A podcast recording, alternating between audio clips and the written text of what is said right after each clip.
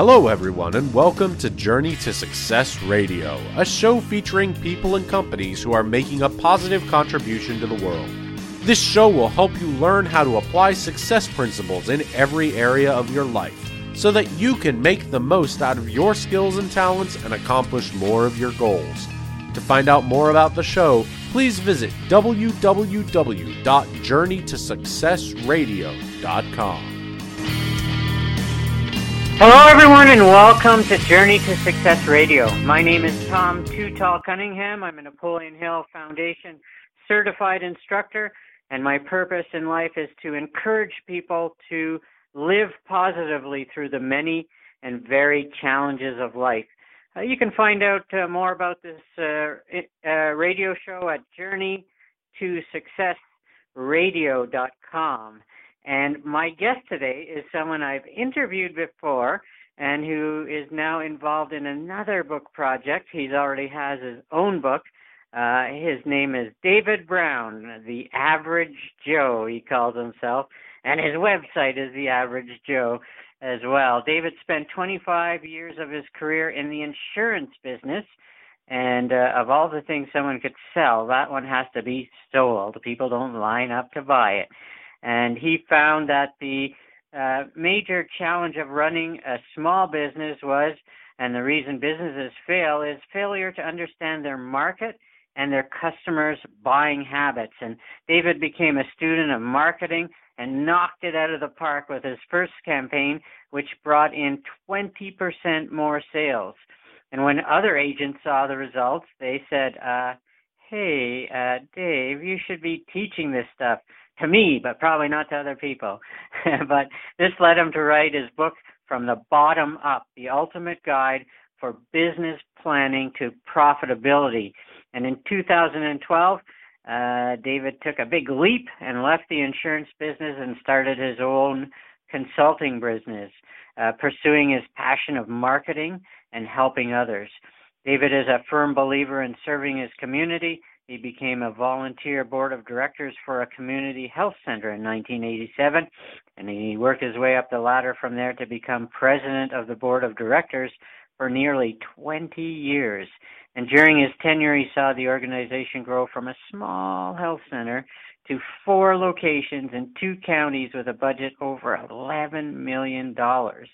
He was also elected president of the Michigan Primary Care Association for two terms and he has served on the board of directors of the National Association of Community Health Centers.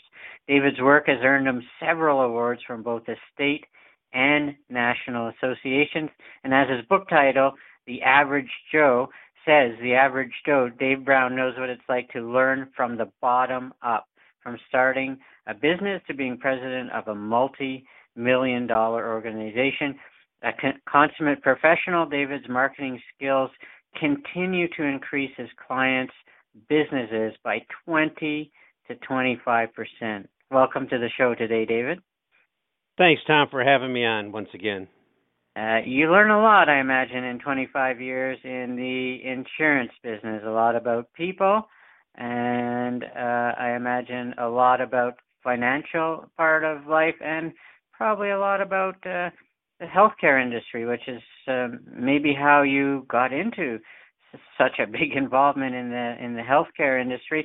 But I imagine in 25 years of uh, or however many years of insurance business you were in, that you saw a lot of stories that helped you to push the next client maybe a little bit more than you felt comfortable with.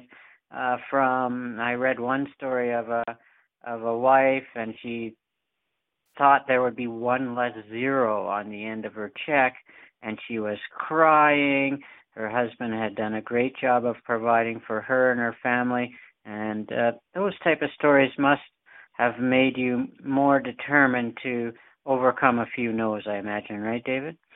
Oh, they do. When you when you see the joy that uh, that money brings to a family at the time of need, everybody else is bringing bills and uh, I had the opportunity uh, at those dark times to uh, bring a check, which got the families through uh, where they were at, and uh, it just warms your heart to knowing that this is when they need it, and here's the money to help them get by.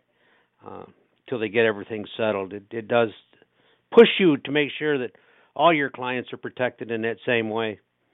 Right, and and uh, um, you know when someone is in a sad state and grief like that, really adding a financial worry must be nice to be able to relieve them of that financial worry that okay i am grieving but i'm only grieving. I'm not also worrying about my future. And that must really really be a, a sense of accomplishment and joy and relief uh, for you and for their family. And so uh, that's a long time to be in that business and you learn a lot but how did you uh, sounds like I think at the same time you were in the insurance business, you got into all of these uh, healthcare, uh, uh, uh, at least one healthcare board where you're the volunteer board of directors for that community health center starting in 1987. H- how did that happen? Did somebody just invite you to it? Was it something you uh, felt compelled to volunteer for and then just moved up the ranks? How do you do both? Because I would think having a family running your own insurance business is somewhat busy enough. Uh, and I know when you're on a volunteer board of directors, you may tell them you have five hours a week, but they're going to try and snag 10 hours a week out of you. Yeah, it was. It's a what it started out as back uh, in '86.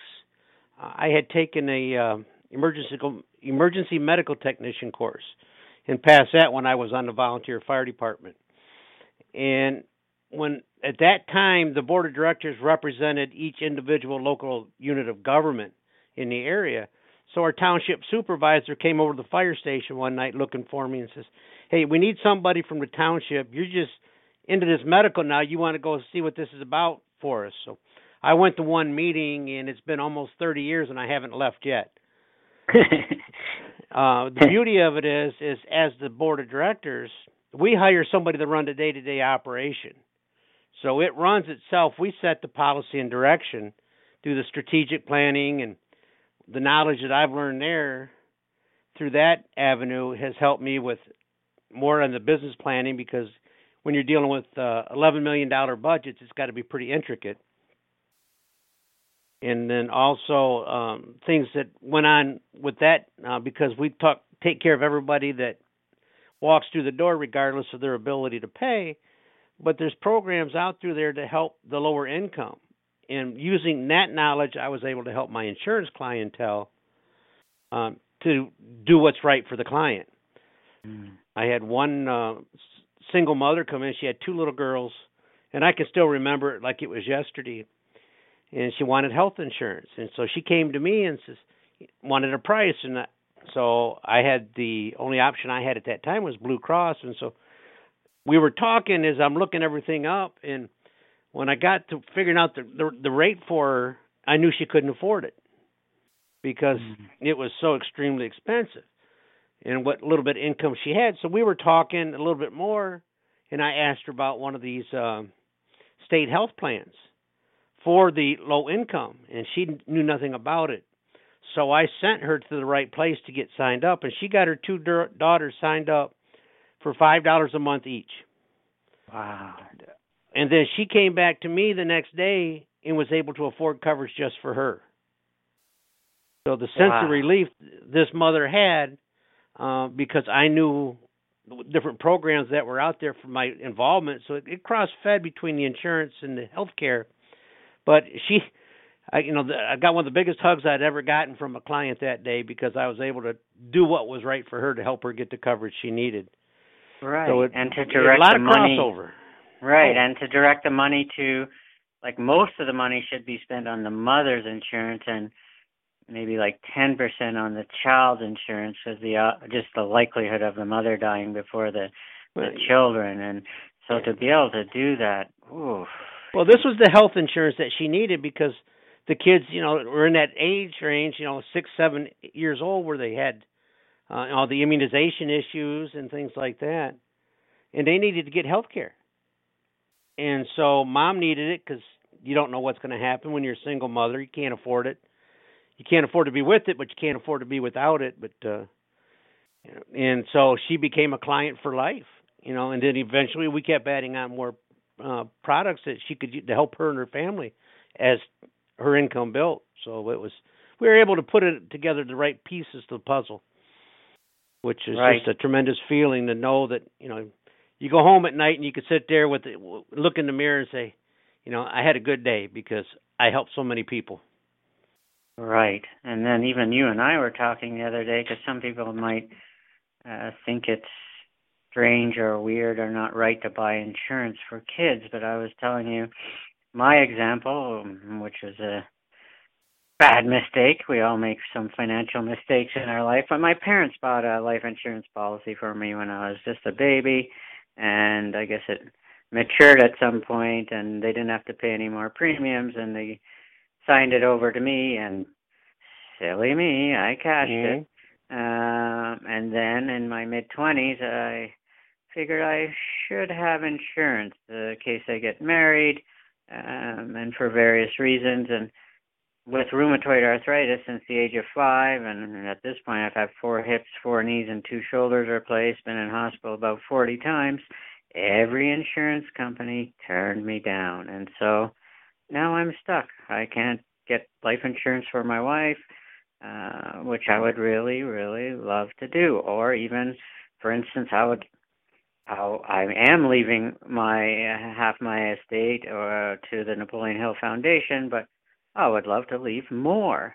And a life insurance policy would allow me to do that, but silly mistake, early 20s, cashing out money that I could not recall if you paid me what I used it for, probably nothing valuable and now I'm stuck for the rest of my life not being able to to have life insurance. And so it is a great value uh, for parents to think about buying life insurance for their kids, not thinking that the kids themselves will pass away or that they'll use it when they're young for a funeral cost, but think of it as buying life insurance for the future uh, spouse and the future grandchildren. And if you can think of it that way, that would probably be a, a, a better way to think of it, wouldn't it? It is, and but there's still so many people out through there that uh the color, the new big screen TV is more important than the life insurance. Yeah. Uh, and it's just, I had one of my colleagues um, that was an agent on another part of the state that he insured each of his kids for a million dollars, and he really had to work to get the policies issued and and they say, "Why do you want so much on a kid?" He says, "Do you think if something happened to one of my kids, I'm going to be able to go back to work?"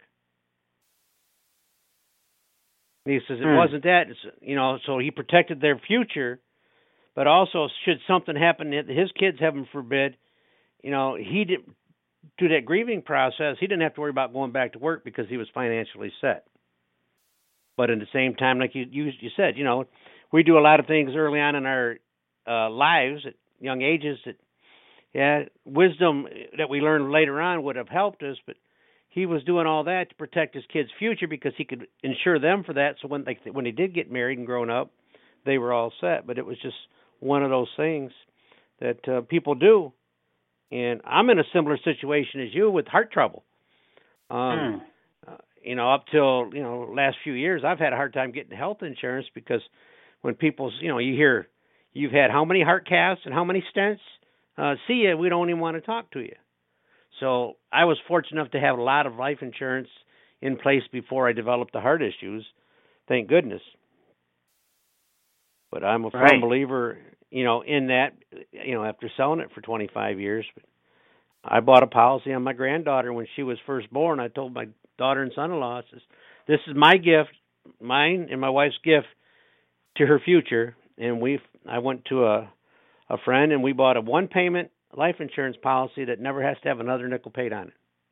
Mm, nice. And it cost me 350 bucks forever. And it's you know it starts out small and it builds over time. And I says, you know, I don't have to worry about it. She's right. protected, and you know then they can do something down the road. And but it's you know my belief in in that situation, which a lot of people still don't you know i don't want life insurance or i got it at work so you mm-hmm. had to be creative in how we showed the need uh i had it at work too but we went on strike and i lost it all ah. so you know, it's one of those things that with uh, nobody stays at long term at a job anymore. Right. Right. You know, you and I grew up in a time where you worked 30 years, retire, you know, with a good pension. Well, the average person what changes job every 5 to 8 years, I think it is. Right. Yeah, yeah. The old days are gone. Now only uh, only gray hairs like us remember those times, and the young people think we're weird. And thank well, God that we might have be our true in my case, but right, and mine too. Hey, maybe old people think I'm weird too. Uh, thank God we have our friend Brad Szollose to uh, help us understand these young people because uh, that's his specialty is intergenerational communication, so that they can understand old farts like us, and we can understand the young people's thinking today because it's a lot different than when we were young. Now, let's talk about marketing. I love marketing, and I love to learn about marketing, and marketing can really help you work more on warm leads than cold calling and especially in the insurance business if you work on a warm lead rather than a cold one that will make your life a lot more stress free. And so you became a student of marketing and developed some campaigns that increased your sales by 20% or more. And uh, then other agents were asking you uh, to teach it. Probably in the back of their head, they were hoping it would be a class of one, them, and not their competitors in the same area. Uh, but talk about marketing and what you learned. Is it specific what you learned, I guess, uh, because of your experience to the insurance industry or any financial uh, planner or someone in financial industry, or is it business in general, uh, the marketing uh, information and techniques and ideas that you learned? Well, it's it can flow across any business line uh, because the biggest thing is we had to do is find out who is our preferred client. And so many mm-hmm. people think everybody's my prospective customer. Well, mm-hmm. the thinking there is, you know, if everybody's your customer, you really have no preferred person. Right. And some people, you know, boomers like myself, or you know, we kind of a, go towards that age group, where that's our comfort level. Well, when you take the younger agents, they're looking at the millennials, or you know, within five to ten years of their own age and that's pretty much true of most other businesses. We have to identify, you know, who are we going after and what product are we going to use for that population growth. And so just taking time to understand who our preferred customer is and what makes them want to buy our product. And then mm-hmm. once we get that narrowed down, and I love lists. Uh, and it's so much easier now to get the list than it was years ago uh, because you can go to several list brokers and uh, and buy a list. I had a uh, one of my clients in the consulting business uh, at, not long after I started. She was opening up a veterinary clinic, and so we did. We sat down and identified, you know, what's her preferred customer for her veterinary practice, and because it was a specialty cat only, we identified cat owners within a five mile radius of her office because we wanted it local. And, you know, what income or people will spend money on their cats. So we right. identified several key factors that were pertinent to what population she was looking at. I went out to a list broker, and within a five mile radius, we had a thousand households with cats. Wow right? And, and the beauty of that was that list was a hundred bucks. Wow, hundred dollars. Yeah, and it was scrubbed for the do not call list. You had, you know, address, phone number, and I says, all right, just for grins and giggles, I kicked it out twenty miles just to see what kind of population if we went twenty miles out. I mean, we traveled 20 miles. It's nothing to go see a doctor or you know another healthcare professional or someone that we're seeing. Right. So that would be no different. So I kicked it out 20 miles, and I mean, we had like 15,000 names, and it was still only going to be less than two or three hundred dollars. And so all of a sudden now, instead of trying to identify, we're sending stuff to people with dogs, we can concentrate on the ones with cats. So we just start to warm that lead up a little bit to somebody that has what we need. Wow. And, eh, and I was just amazed at the numbers when I come back with these when we identified all this criteria that I'm amazed that they could identify cat owners. Like what kind of a survey do you fill out or how does is there a door to door cat counting person? like but I guess maybe if you buy cat food or any kind of cat supplies, maybe they can register you that way.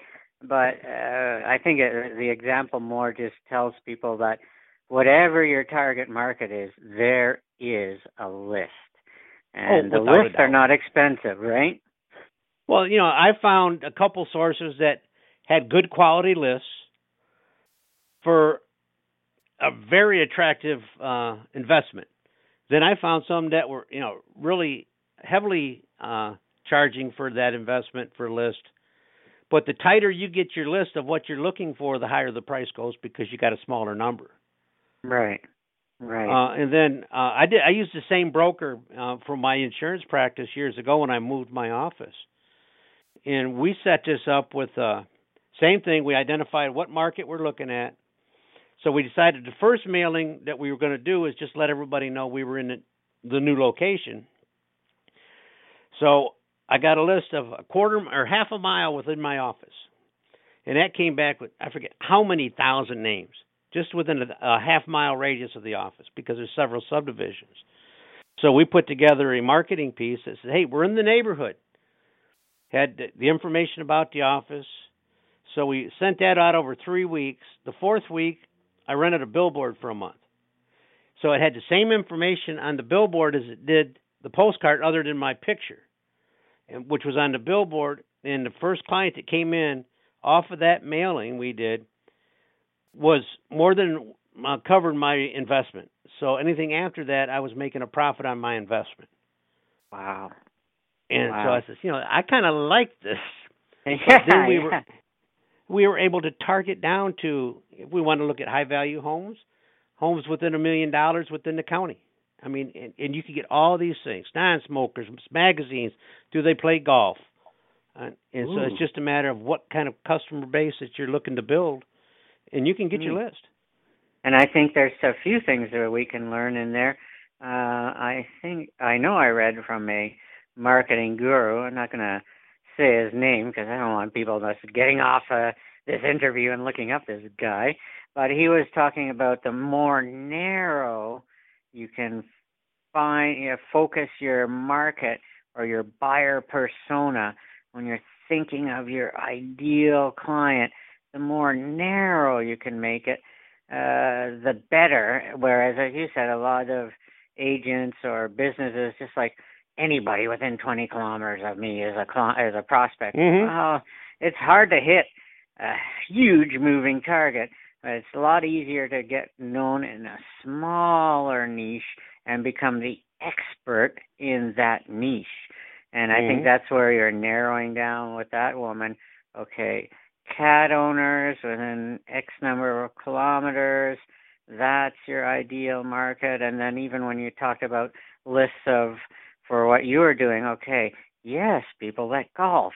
Phew, great idea. People that tend to do that tend to be middle income or above and great prospects. And so the more narrow the niche, and people might get scared narrowing their niche, thinking, oh my gosh, I'm leaving all these prospects out.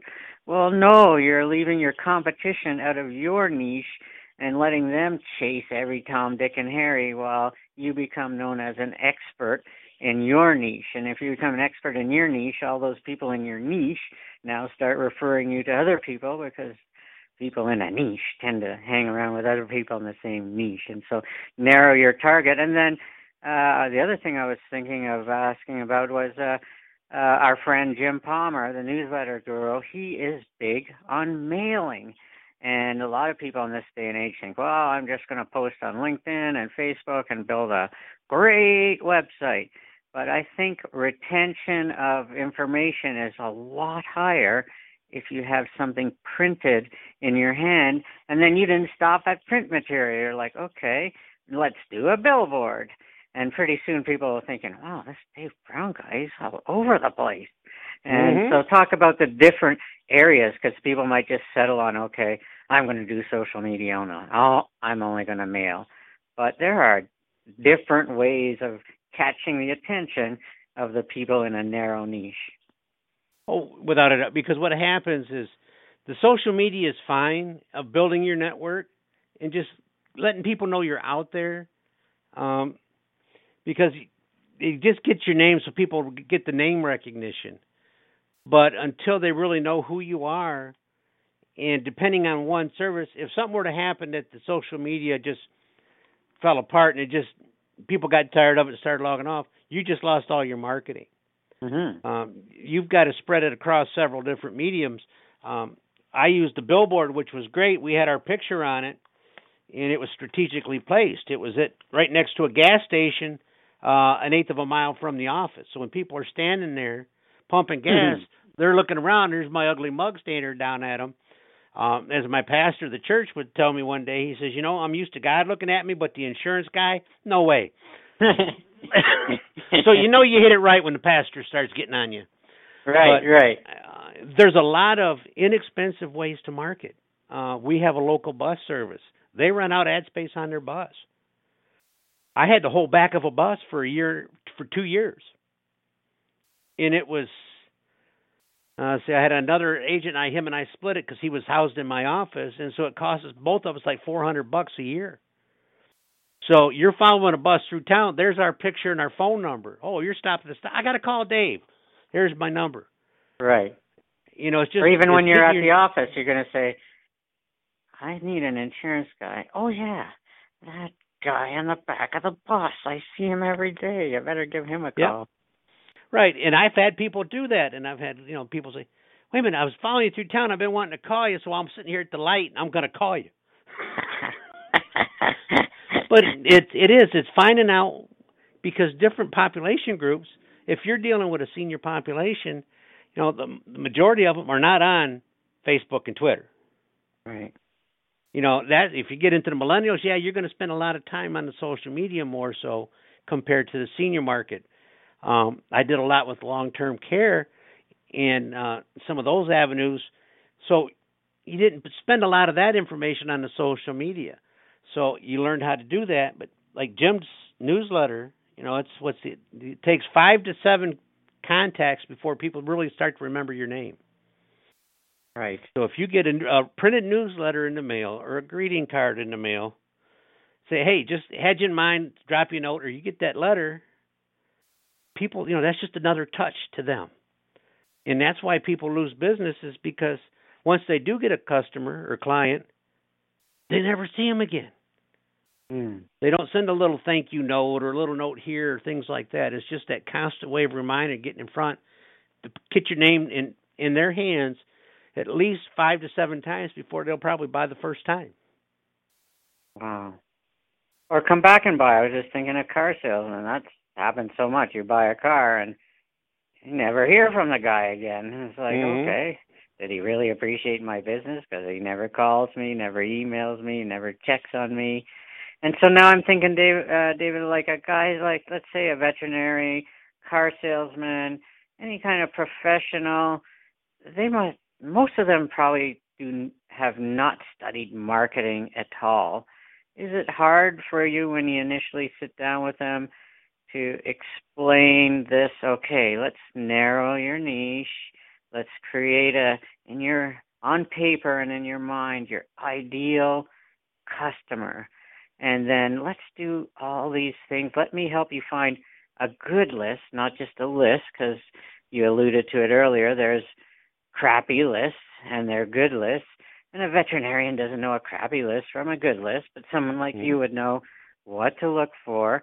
And so when you sit down with them, is a lot of this like brand new to them, and is do their eyes light up when you explain narrowing the niche and creating the persona on paper and in your mind. And here's seven different ways we can get your name in front of them.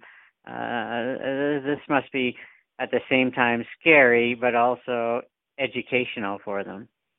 Well, and that's part of our. I think our job as a consultant in in, this arena is educate them on the process because uh, as much as we'd like to have them spend their money with us, just like you know they want people to spend their money with them. But it is it's an education process, and sometimes they they got this thing in their mind that well yeah I can look at this and this and this, but when they sit down and start putting it on a piece of paper, that's when it starts hitting home.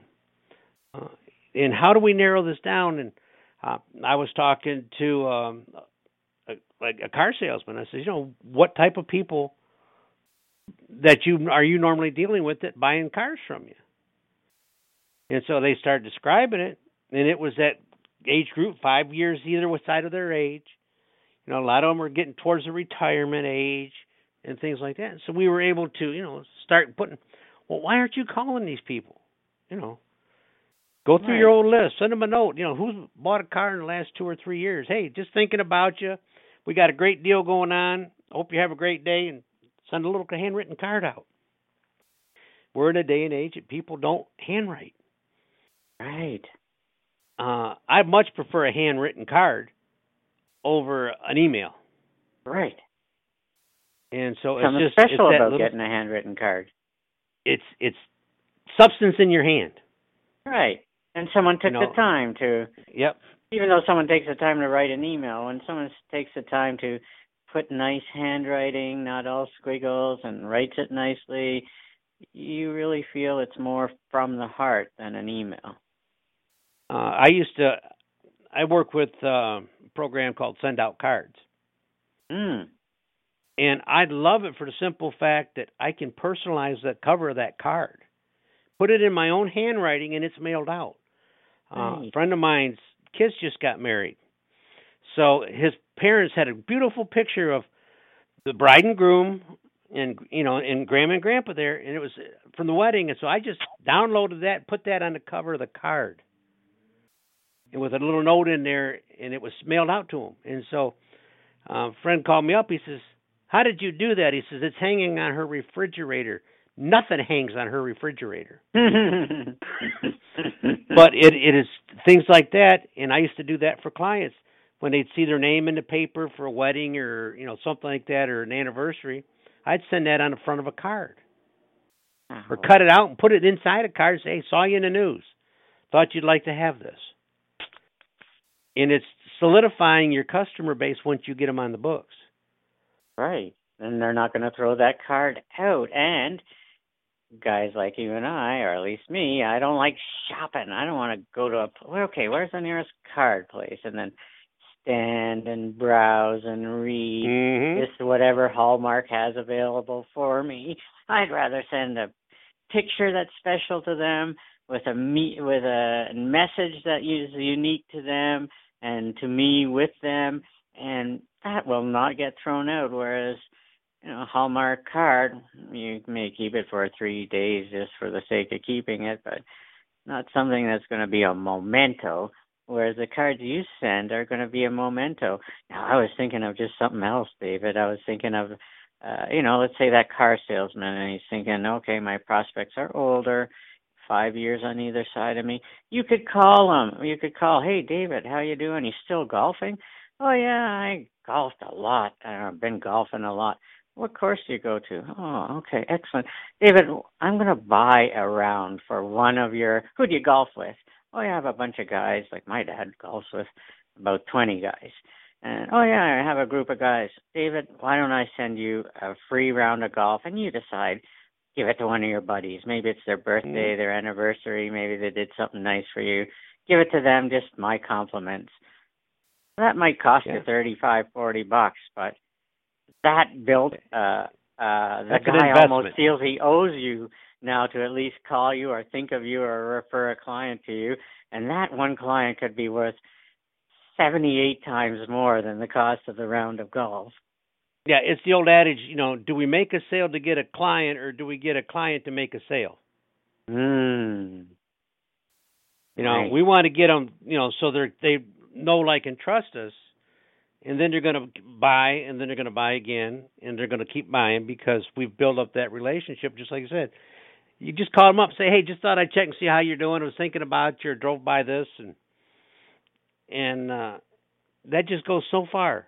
I had a used to send out just a little handwritten note every month to, to I had a rotating list in, my insurance business people that we didn't see regularly, I just send a little note, and say, "Hey, hope you're doing well. Uh, just thinking about you. Have a fantastic day." You know, and so they got my name in front of them. Most of them call just to say, "Wow, I never got something like that before." And so makes you stand uh, out now. And and I imagine if you put these things into practice, really think and spend time and a little bit of money compared to the overall return, I could see where it's possible to increase a, any professional's business by 20%. And 20% will could make a, a big difference in a person's life. And just by spending some time thinking about how to narrow the niche, thinking of the list you could buy, thinking of four or five different ways you could get your name in front of their face on a regular basis, maybe a favor you could do for them, maybe a favor you could do for one of their friends. Um, I I think that once you sat down with people with a with this plan, I think it, it, it must be very clear that yeah yeah I can do this. Not expensive. It's not going to take a lot of these things. Don't take a ginormous amount of time. And if you don't want to talk to a past customer, you shouldn't be in business. These guys, these people should be your friends by the time they become a customer. And if you don't want to even bother picking up the phone or writing them a note or keeping in contact, well, your life is going to be hard because you're going to only have first time sales. You're not going to have mm-hmm. referrals or repeat sales. Well, and some of these things that we do, we've talked about, staff members can do that for you. Right uh you know i had i had my secretary had a, a stack of cards she would send out.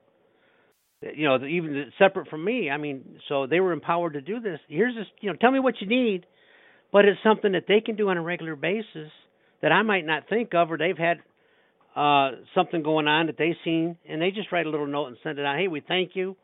You know here's a little something from us and but it's just something that doesn't have to be just one person in the business if you have more than one, you could spread that across two or three, and the number of people that you touch is right. tremendous. You could even have your teenage son or daughter do it. You know, they need a part-time job.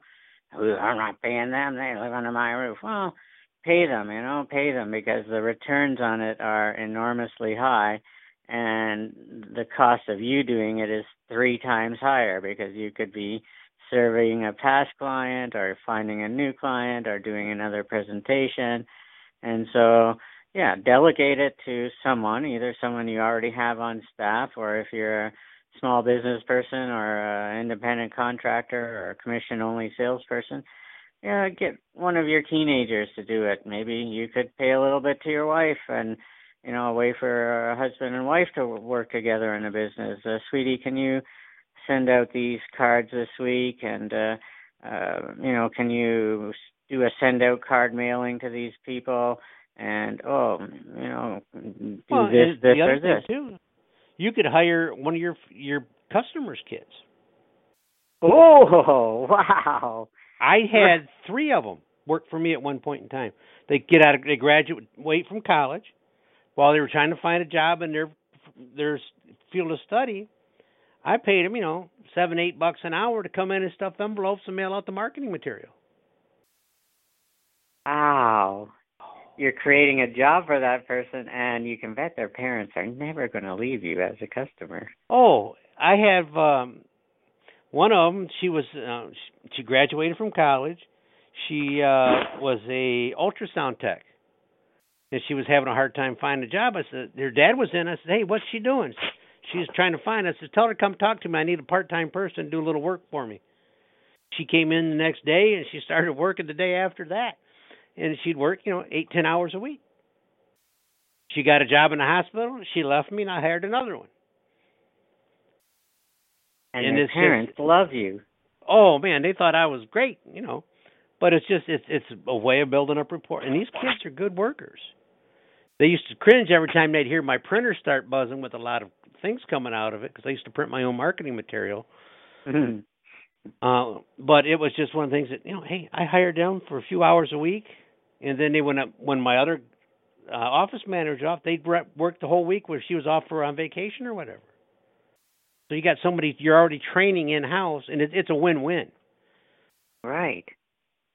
And so it's the and hardest then, part to convincing professionals to invest uh, some money for the list and for your services and for your experience and for your being able to help them pick a good list versus a bad one and versus you you know paying you for coming up with seven different ways that you can approach these people.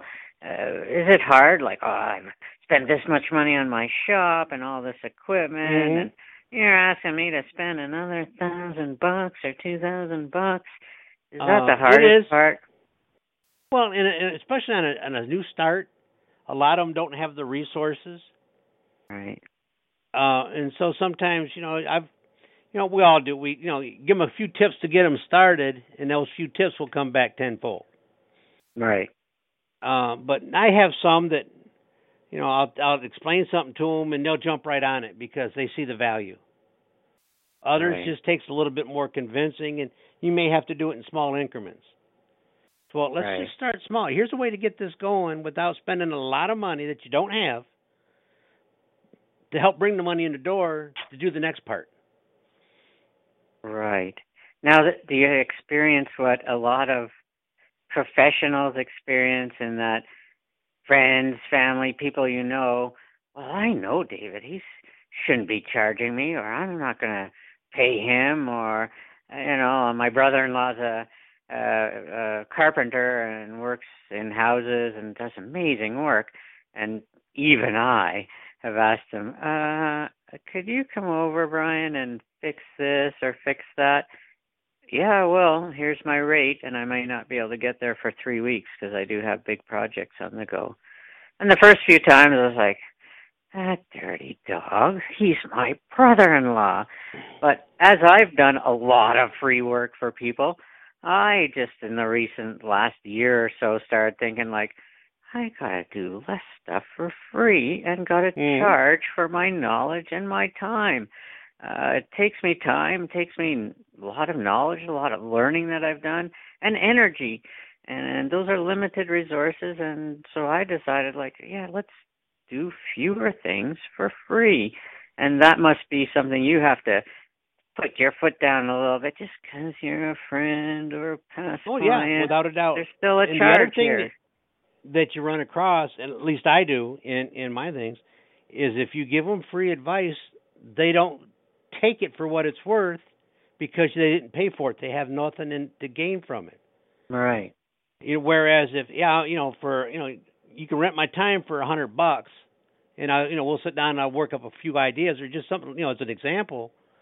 They've got skin in the game, so they will pay more attention to that once they write you a check. Mm. And Right. I've seen that with a couple of deals I volunteered to help guys on, and uh, they didn't really like my idea, but then they brought somebody in that they paid to do the same thing, took my idea, and one particular one, he took my layout, twisted the picture on an angle, and charged him a hundred bucks. No. And I, I wanted to reach up there and just slap him. right. Uh, Come but I mean, it's it's because he didn't have to pay me. He just thought that oh, that advice wasn't any good.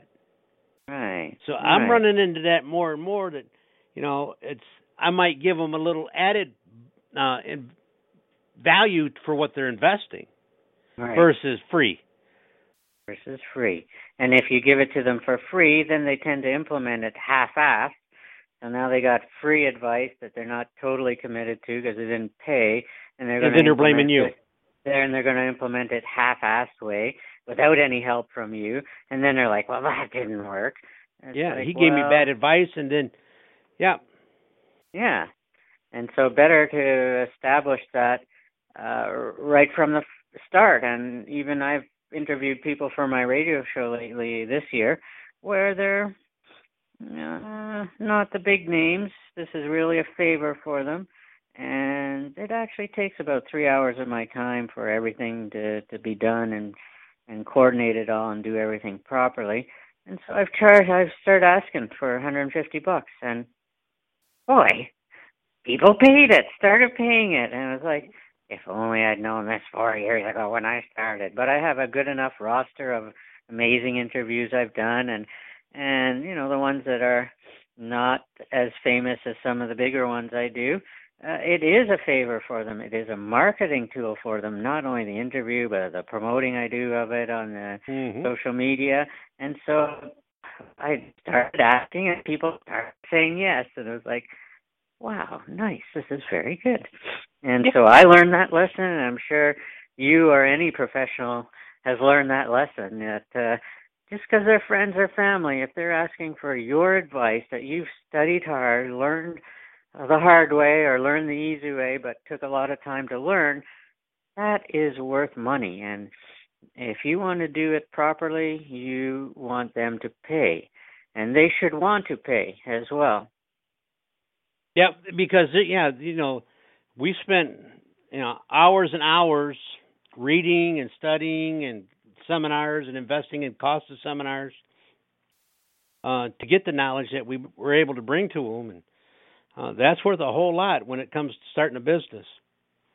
Right, right, and so, and the advice you give them has a an ROI, like as you said, like one client from advertising on the back of a bus or the billboard it paid for the whole campaign for the year. So every client after that was 100% pure profit. And so uh, these ideas that you've developed and help people with have a return on investment, financial return on investment.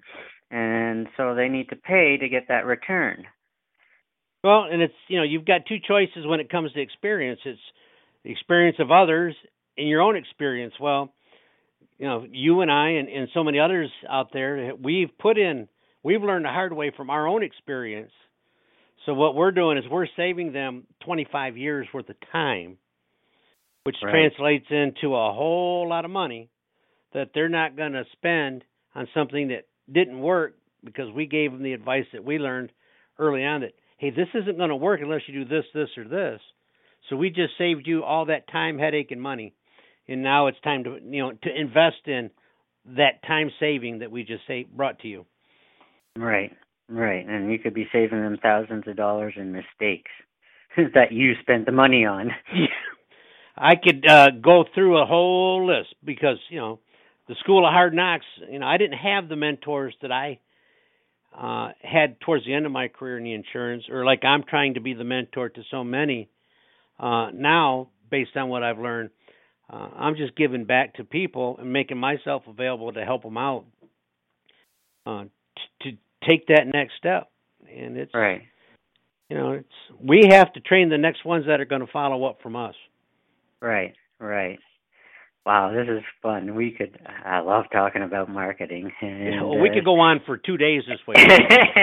we we should, we sure could. We sure could. And so we'll have to cut it off. But where's the best way for for people to find you? Because now we got people like interested. They're like, yeah, yeah. I need to pay this David guy, and I need to learn how to narrow my niche, how to pick a good list. Uh, I need to know this five or six different ways to get in people's faces without being rude. So where can they find you? Uh, well, you can go to my website.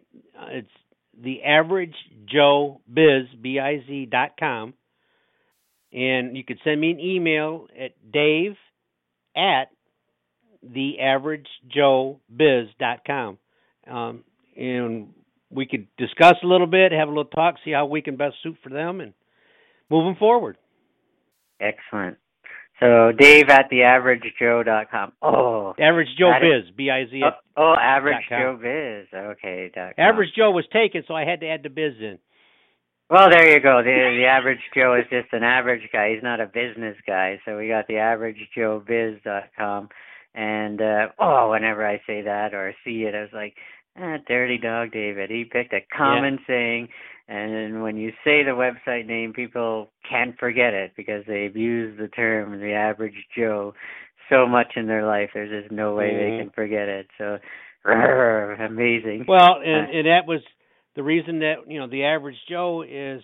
I am like so many people out through there that have left employment uh, from corporate employment, one way or the other, and started their own business as a form of necessity and you know, I'm just the average guy out there in the street.